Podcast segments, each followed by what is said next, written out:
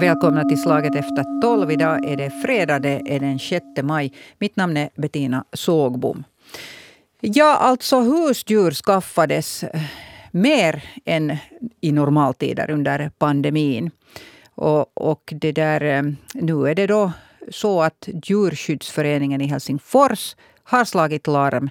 De kom igår ut med siffror på att de sa att, att alla deras utrymmen är nu fulla. Särskilt så eh, är det hundar som nu letar efter nya hem.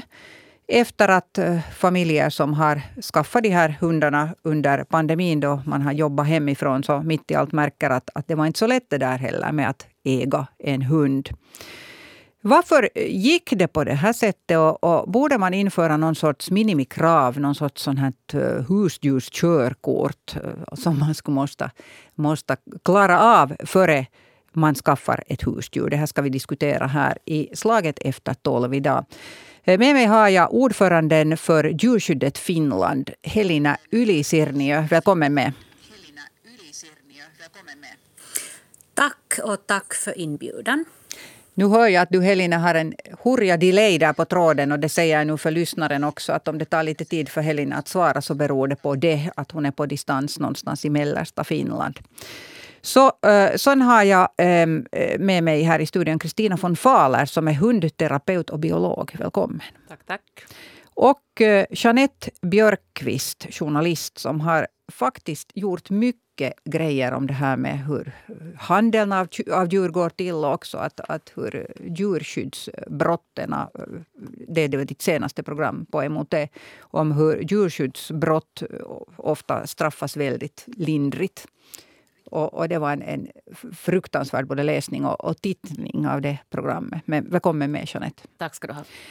Ja, alltså det är Helsingfors djurskyddsförening som nu eh, först alltså, de, de säger så här själv. Jag ringde och pratade med dem igår länge och väl och de sa att, att de varnade om det här före pandemin. Att eh, de sa det på många ställen och, och gick ut i pressen med det och sa att försöka tänka nu efter, tänk nu efter. Det kommer en tid också efter det här distansarbetet. Att fundera nu noga att om ni klarar av att ha ett husdjur. Men det gick ändå precis så som de varnade för. Och nu sitter man då med en massa hundar särskilt som söker nya hem. Och, och det där, jag, jag tänkte börja med dig Helena äh, Ylisirniö. Eh, äh, vad, vad, hur skulle du vilja sammanfatta det här nu som har hänt? Eh, förstås, att, vad var det jag sa, men, men annars? Vad var det vi sa? uh, annars så uh, det här är inget nytt problem inom djurskyddet, alltså att människorna tar sällskapsdjur utan att tänka på saken. Det är ingenting nytt. Nu är det bara det att nu har vi mer problem eh, på grund av att det finns mera människor som gjorde såna här... Uh, uh, de tyckte det var en jättebra idé att ta, ta en hund Eh, för att fylla deras behov. Och det, det är ju det som är problemet som vi ser inom djurskyddet, att människorna alltid förstås tänker på sina egna behov. De tänker inte på djuret. Och då är vi i en sån här situation där, där människorna som har tänkt att det har varit en jättegod idé att, att få sällskap för sig själv utan att tänka på vad det kräver och nu har vi människor som tänker att eh, någon annan borde lösa det här problemet. Alltså, jag, jag gjorde beslutet att ta, ta en hund men nu måste någon annan ta hand om det här problemet för jag klarar inte av det. Mm. Nå, vad är det för problem som uppstår när du då sitter där med din hund? Nu vänder jag mig till, till vår uh, hundterapeut och biolog här, Kristina von Fahler. Va, vad är det som händer? Om, om du tänker att du har levt då i, i en pandemitid, folk har varit hemma. Du har den där nya hunden där. Och, och sen mitt i allt så ändras situationen. Hunden ska vara ensam. Va, vad händer? No, det som händer förstås är det att hunden har inte upplevt den här situationen tidigare. Och det betyder det att den kommer att bli frustrerad, orolig, få ångest och allt möjligt sånt här. För att hundar är väldigt känsliga för nya omgivningar. Inte lika känsliga som katten men, men de, är, de liksom är vana vid att nu är det på det här sättet och, och jag har de här människorna hemma och, och, och, det är på det här sättet och det är de här rutinerna vi har. Och sen när vi börjar ändra på det så faller liksom golvet från, liksom, väggarna rasar så att säga för den här hunden och, och då kan den inte då upplever människorna att de inte kan bete sig men, men den försöker överleva den nya situationen. Nå, vad borde man ha gjort när, om man tog en hund under en sån här exceptionell tid då man är hemma mycket?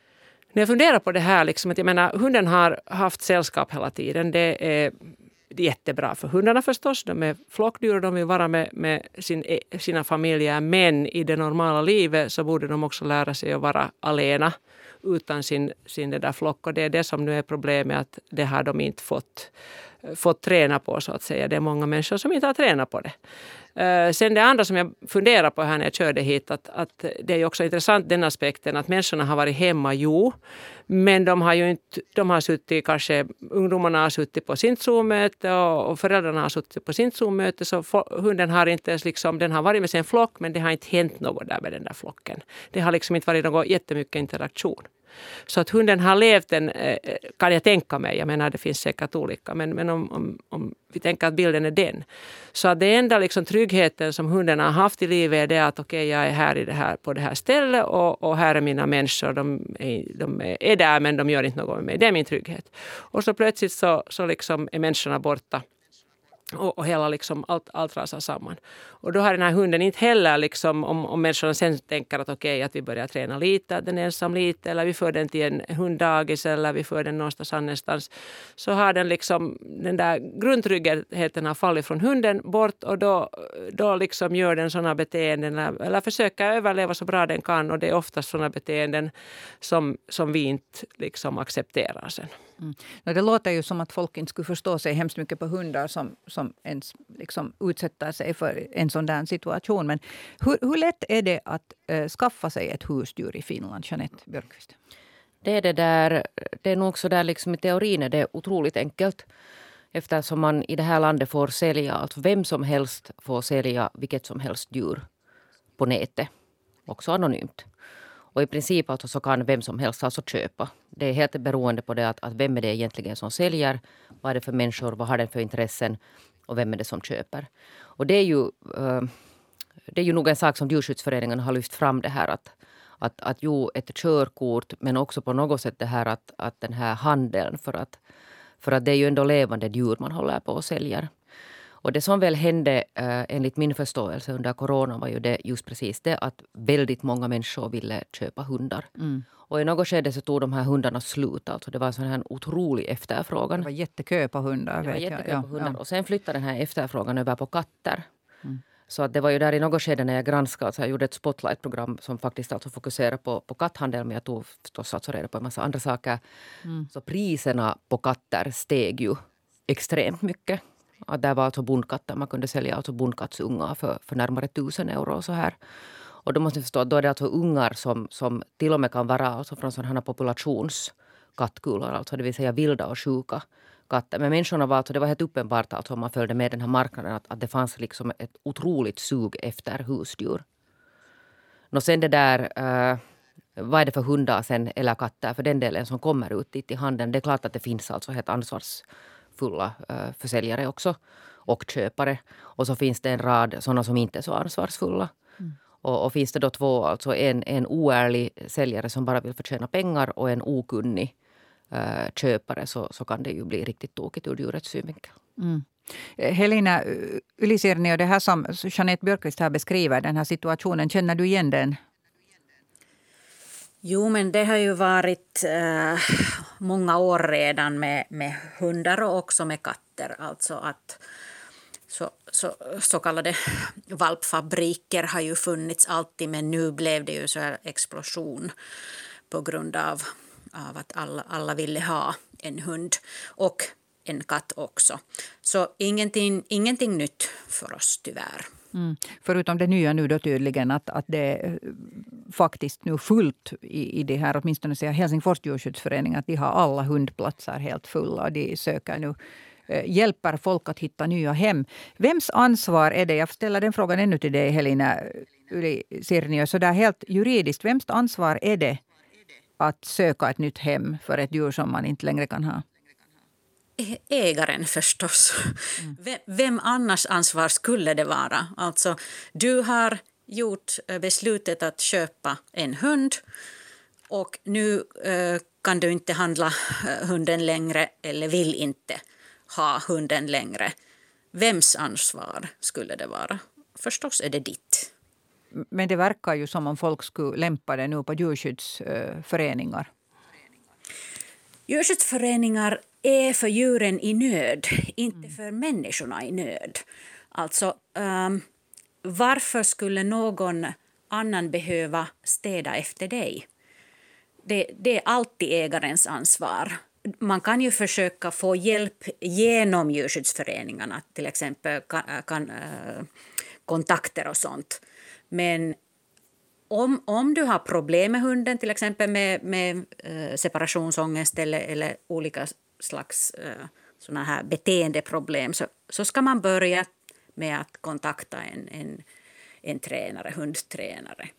Uh, om du är så idiotisk att du tänker att du inte vill ha hunden längre så är det ju bäst att hunden får ett nytt, bättre hem. Men det är du, ägaren, som ska ta hand om saken. Mm. No, är det för lätt att skaffa ett djur eh, idag? Jag frågar er alla den här frågan. Jag börjar med Kristina von Fahler. Alltså är det, eh, anser du att vi skulle borde ha något system som skulle göra det svårare?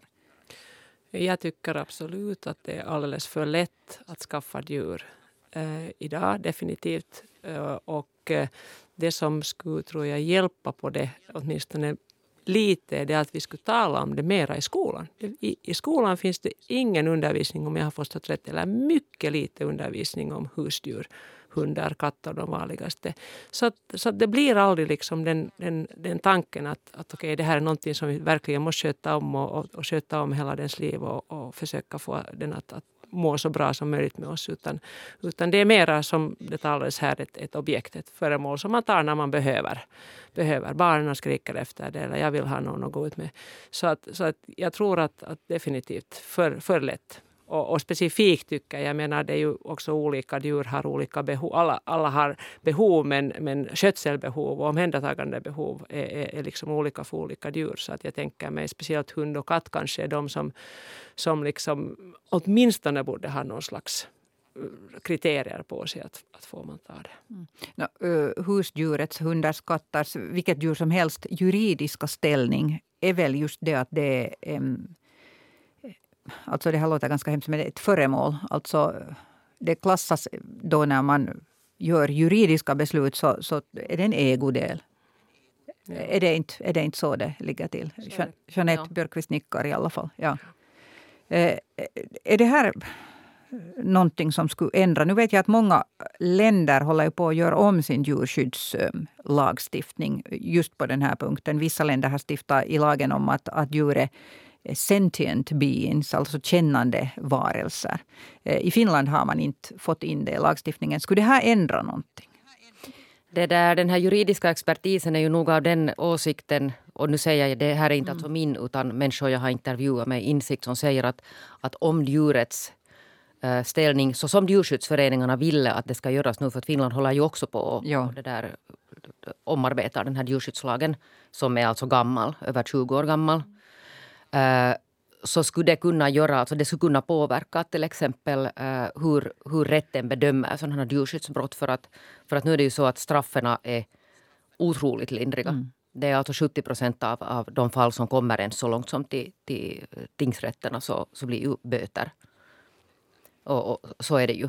Men det där det är ju ingen lätt fråga har det visat sig. Uh, jag tror att det var ett, ett kort varv så var den här alltså formuleringen inskriven i lagen.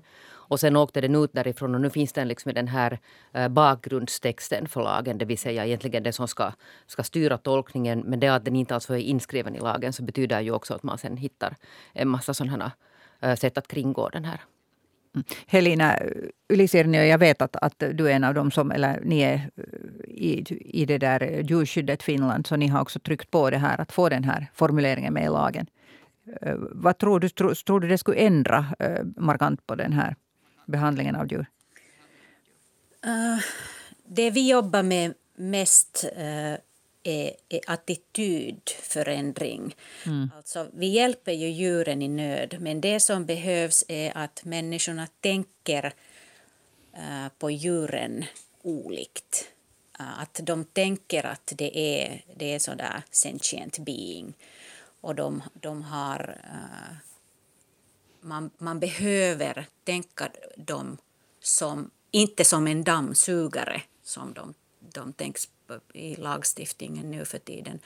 Men eh, det där med körkortet så, så har vi ju pratat om det tiotals år eller längre. Alltså det skulle vara jätteviktigt att ha någon slags system eh, för människorna att innan, innan de skaffar någon slags sällskapsdjur måste de Eh, få information eller hitta information eller, eller ta en test eller någonting så att de skulle kunna eh, visa att de, de vet eh, vad de gör när de vill ha ett djur, ett sällskapsdjur. Alltså. Att, eh, varför vill jag ha den?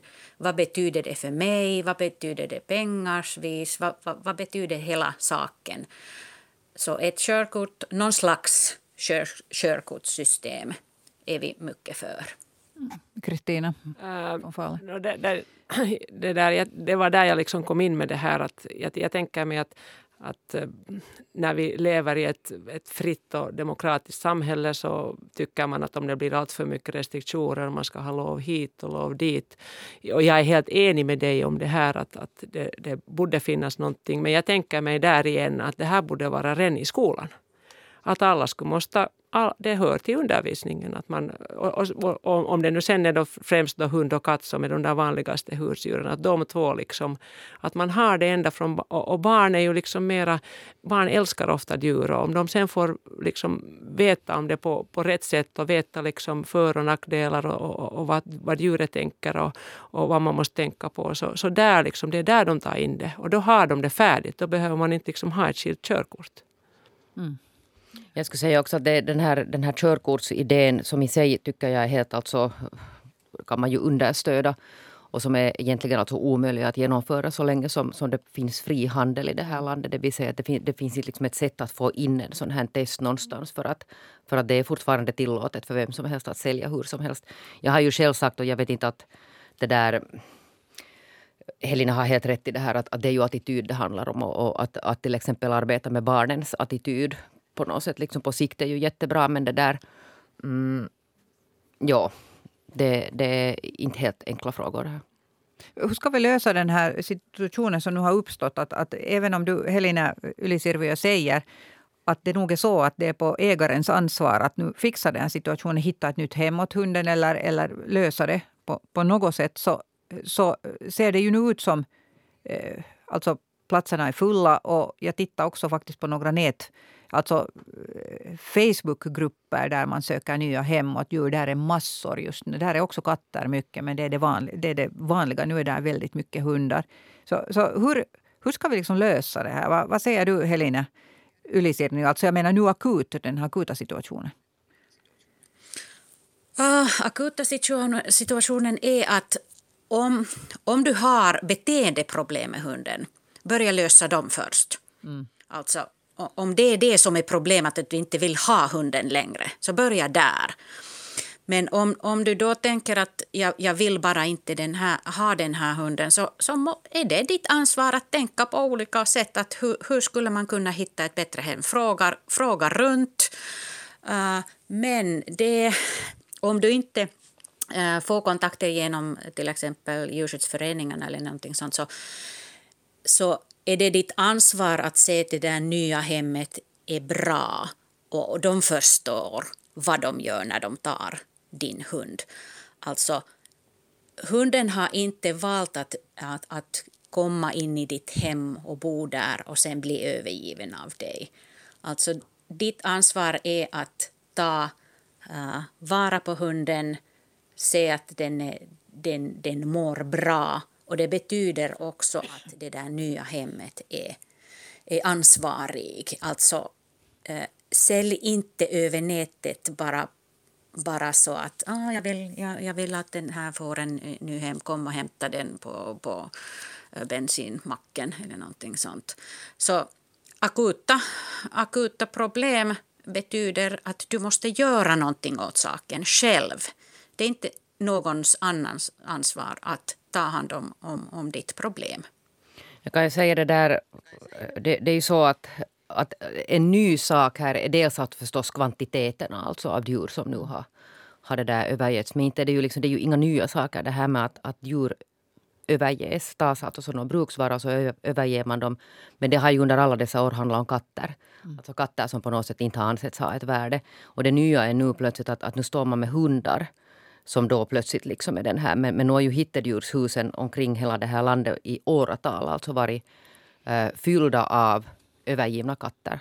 Mm. Alltså många väldigt bra, fina katter som man inte förstår att, att hur saknar ingen dem. För att det är ju regel så att, att när det kommer ett djur till, till ett hittedjurshus så i hundarnas fall så är det väl ungefär 98 procent tror jag så kommer någon och hämtar hem dem och i, i katternas fall är det kring 10 procent som, som kommer hem tillbaka.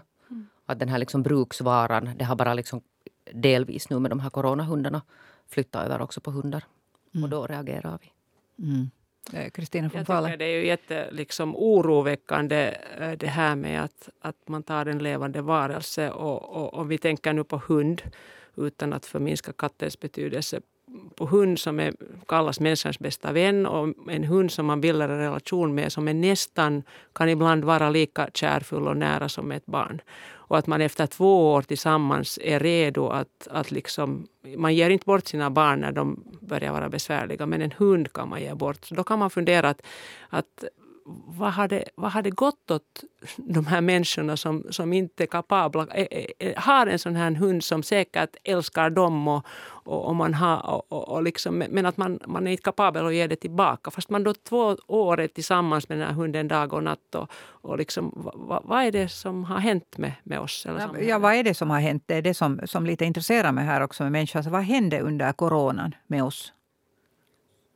Nu blev det tyst här. Men jag funderar men på det. där, jag kommer ihåg, det talades ju nog om de här och nu har det ju kommit, alltså inte det är första gången det larmas om det här att människor tar för mycket djur och sen började det alltså överges, att man på något mm. sätt inte hade riktigt förstått att vad det är man gör.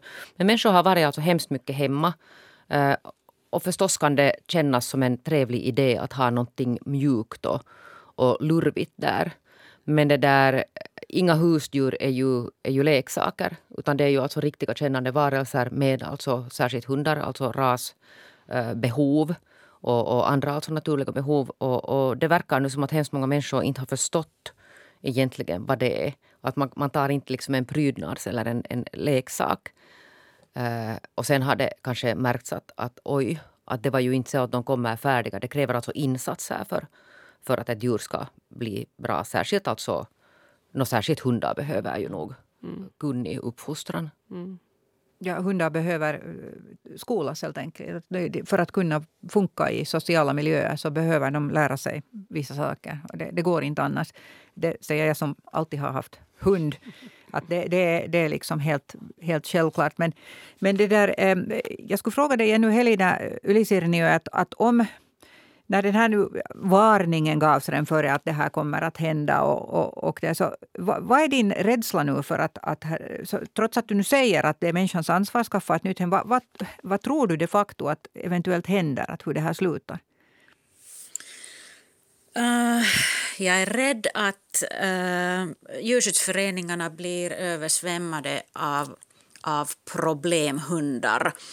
Och i det här fallet med problemhundar menar jag att eh, människorna har tagit såna här mix eh, blandrashundar, eh, hanar och eh, när de är två år gamla så kan de bli jättebesvärliga om man inte har gjort sakerna rätt. Och de kan inte omplaceras för det mesta. Det är jättesvårt. Så vi kommer nog kanske eh, få problem att, att det kommer bli många hundar som avlivas för det finns inget nytt hem för dem på grund av de här idiotiska ägare. Jag skulle fråga den här hundexperten, här hundterapeuten Kristina von Fahler, att, att, eh, skriver du under det där? Att det, är du rädd för samma sak? Mm, ja, men jag skriver kanske inte riktigt under det där med blandras. Eller jag hoppas åtminstone att jag inte behöver skriva under det. Uh, ja, det där tänker mig på det sättet att, att jo, folk är fortfarande lite att det ska vara en finmärkesbil. Det ska vara också en märkeshund, eh, en rashund. Eh, men en blandrashund behöver definitivt inte vara besvärligare än en, en, en renrasig hund. Den kan till och med vara lättare men i alla fall inte definitivt besvärliga. Problemet det, det är ju det att du kanske inte vet vad det är för raser och de där behoven är, är liksom lite beroende på det. Eh, men jag skulle, jag skulle liksom tänka att, att en, du ger, att, så tillvida nog att blandrashundarna, jo man kanske ger dem lättare bort. Men om du har betalat 4 000 euro för din för din uh, chefer så, så kanske du inte ger den bort fast du har jättestora problem. Och, och, du kanske också sådär med tanke på omgivningen att vad tycker du om, om, om, om jag nu ger bort min fina hund eller jag inte klarar den här. Men om du nu bara har en blandrashund så kan du alltid liksom referera till det att ja, jag visste inte, det måste ha funnits någon rottweiler i den, att den är helt omöjlig och den har vaktinstinkt och så vidare. Så att, så att jag tror liksom att det är kanske mera att de blandrashundar eventuellt ges lättare bort. Och igen med tanke på det där att vad har du velat för relation? Jag, jag, jag skriver inte under det att att, man har en sämre relation med en blandrashund och blandrashunden blir, blir ett problem. Men, men det där, sen de människorna som har tagit de här hundarna så, och, och kanske inte sen har haft så mycket pengar. De har tyckt bara att de behöver en, ett mjukt djur att, att, att syssla med när, när de är hemma. Så då kanske de har gått och köpt de här blandashusen för de har i alla fall varit billigare. Mm. Jag, jag, tror att, att eh, det, det, kan hända att Helena Ylisennio menar just så där som du säger också att det är ännu lättare, mera slit och slängvara, precis jämställt med katter då tydligen mm. som, mm. som länge har varit sån en slit och slängvara som man tar till sommaren. Och så, det är ju det andra problemet som folk gör, att de lämnar dem efter sommarsäsongen någonstans i, vid sommarstugan i, i skogen. Att bye bye, att, att du är ju en katt, du klarar det. Och det är häpnadsväckande folk fortfarande tror det att katten klarar sig själv i naturen. Eh, det där, eh, jag funderar så här att om nu någon lyssnar som... Eh, det är ju lite skämmigt också det här att medge att man har ett problem. Eh, tror jag. Att, ja, nu, nu grimaserar du, Kristina von Fala, men jag tänker att det kanske är någon som lyssnar som har det här problemet. Nu har familjen återgått till, till och sitter där med en hund som till exempel skäller. Grannarna säger att den här hunden skäller hela dagen, vi blir galna, gör någonting. Mm. Vad, ska de, vad ska de göra? No, med, med, nu med tanke på det att, att jag sitter här och nickar och, mm. och, och gör miner när du säger att, att man skäms. Jo, jag är absolut enig. Fortfarande så är det det där att du ska kunna ungefär klara en, en hund med ett bondförnuft. Mm. Eh, tanken är den, om du inte klarar den så, så kanske man men, men det är liksom, har nog ändrats mycket och det kan vara till och med för vissa lite kul att, att min hund går hos hundpsykologen en gång i månaden eller en gång i veckan och, och så vidare. Uh, men jag tänker att, att um, nu tog min tråd slut. Mm. att inte att fråga inte det liksom, råd alltså? Ja, ja, och jag tror att det är också fråga om pengar. Jag menar hund, hundterapeuter, hundprof, hundtränare, de är också liksom professionella människor som, som det där, det kostar. Jag har nu satt mina 2000 euro på min, min hund och, och nu ska jag betala ännu 2-3 tusen för att få den i skick. Så det är också, jag, jag, tror att det är frågan om det. För att, för att eh, stilen här i Finland har ju varit tidigare att när man, när man köper en hund och går på klubbarnas, hundklubbarnas eh, det där, träning så de är nästan gratis. De, så man har liksom inte behövt lägga ut annat än för maten pengar. Så att sen när man börjar, måste börja liksom sätta extra pengar på sin hund som man borde med bondförnuft ha, ha kunnat det där dressera till att bli, bli det där en, en bra hund. Så då börjar det kännas att på riktigt att ska vi nu liksom jag vet inte där om, om någon någonstans har definierat det här att vad är nu liksom de här problemen som gör alltså att människor inte mera vill ha sina hundar. Men man skulle kunna tänka sig att två typiska saker skulle vara just det som, som du Bettina nämnde. Mm. Att, att de skäller. Alltså de lämnas ensamma och så börjar de skälla och de skäller och de skäller. Och grannarna tycker inte att det är så roligt. Nej, så är det säkert. Mm. Och, det där. och ett annat kan jag tänka mig att, att jag menar, en frustrerad hund kan ju börja tugga upp saker också. Så det är ju två ganska, kan jag tro, utan att nu vara särskilt, alltså jag har ju vuxit upp med hund men det där. Men det är säkert två ganska sådana enkla saker egentligen att, att åtgärda. Eller åtminstone inte så svåra som andra problembeteenden. Jag skulle säga att det där med ensamvarande det är ju ett problem som, är, som kräver liksom mycket jobb och, och, och liksom eh, rätta åtgärder beroende på vad det är för hund.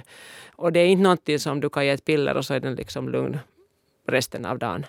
Medan, medan andra saker, om vi tänker... Jag, jag, tror liksom personligen att det här är ett problem, inte kanske för hunden, men för, definitivt för hunden, inte kanske för äg, äh, familjen själv, för att de är borta, de hör ju inte det där skällandet.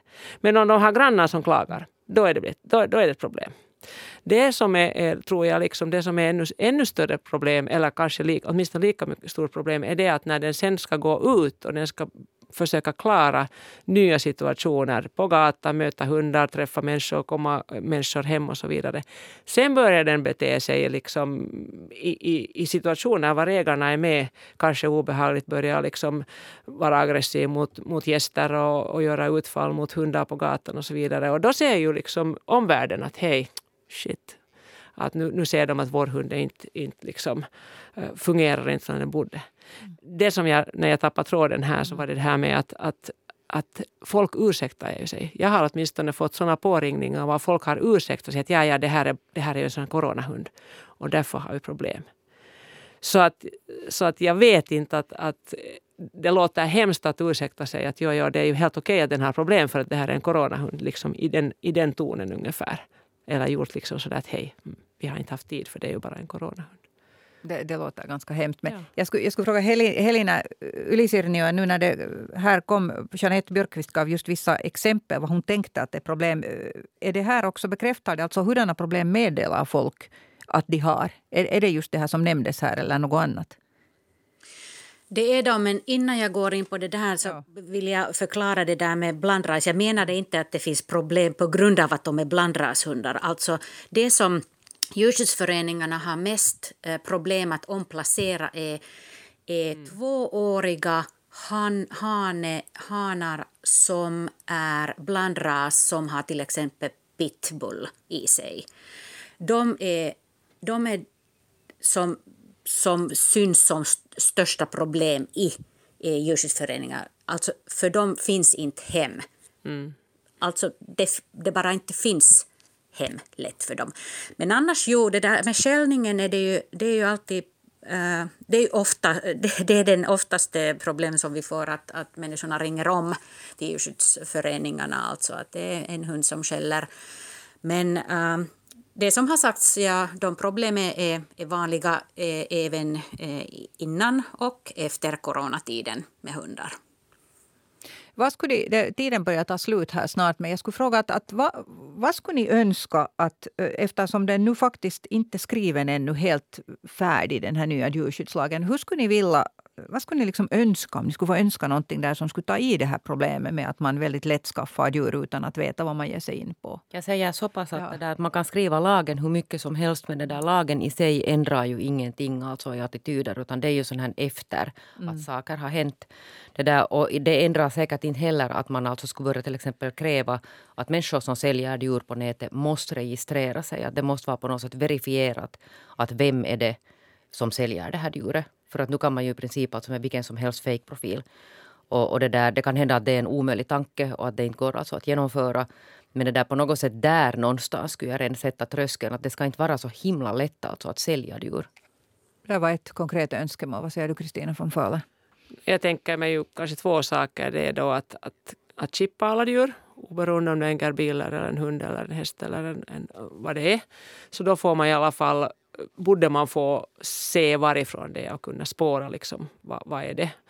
Och, och, men sen går jag nu tillbaka till den där lagtexten, tänker jag mig när Jeanette sa här att man kan inte göra något med handelsvaror när det är, liksom, det är frihandel och man kan inte börja sätta att du får inte men, men om man sätter det som kännande varelser, om man ändrar den profilen, så då är det inte mera, då, då är det liksom inte en handelsvara då blir det som människotrafficking. Inte riktigt men ändå. Så att man, då, då, då skulle man kanske ha liksom verktyg att göra någonting åt, åt det hela. Om det skulle vara liksom en annan kategori än vanliga handelsvaror. Att det, det är liksom en skild kategori som, som får andra rättigheter, ska vi säga. Eller, eller det krävs andra saker av det hela. Det här är ju ett hett diskussionsämne. Jag vet att det finns en sån förening som heter Suomen eläinoikeusjuristit, tror jag. Mm, det minns ja. som håller på att jobba med att de, de försöker driva på, på den här saken. Eh, vad säger du Helena Yli Sirni, om du skulle få eh, önska någonting av den nya, alltså hur lagen är skriven? Vad skulle du önska? Det som har sagts redan, mm. allt det där kännande varelse och eh, sen det där med handel, registrering, uh, chipping och sånt. Men det som vi som djurskyddsföreningar vill är att vi skulle bli onödiga. Och där, då pratar vi om attityder. Alltså, det arbete som vi gör är att människorna skulle förstå saker och ha empati. Och det är ett jättelångsamt arbete och lagstiftningen hjälper oss lite men annars är det... Jag vet inte om vi behöver hur många, hur många eh, generationer innan, innan attityder eh, förändras tillfälligt, att vi skulle bli onödiga. Det, det, det kan inte lagstiftningen hjälpa oss med, men allt som har sagts så, så underskriver jag det. Tack, det får bli slutorden här i Slag efter tolv idag. Och kattmänniskan, eh, äh, eller katt... äh, Damen, eh, Jeanette Björkqvist, jag tackar dig, journalist, som har gjort väldigt många program om, om sådana här och också om handel med djur. Jag tackar dig för att du deltog här idag. Och hundpsykologen och eh, biologen eh, Kristina von Fahler, tack för att du också deltog här idag. Och den som vi hörde sist här var Helena Yli Sirniö som är ordförande för Djurskyddet Finland. Om ni har synpunkter på det som diskuterades här idag så får ni som vanligt väldigt gärna höra av er på slaget yle.fi. Alltså slaget yle.fi. Mitt namn är Bettina Sågbom. Jag önskar er ett jätteskönt veckoslut och slaget efter tolv är tillbaka på måndag.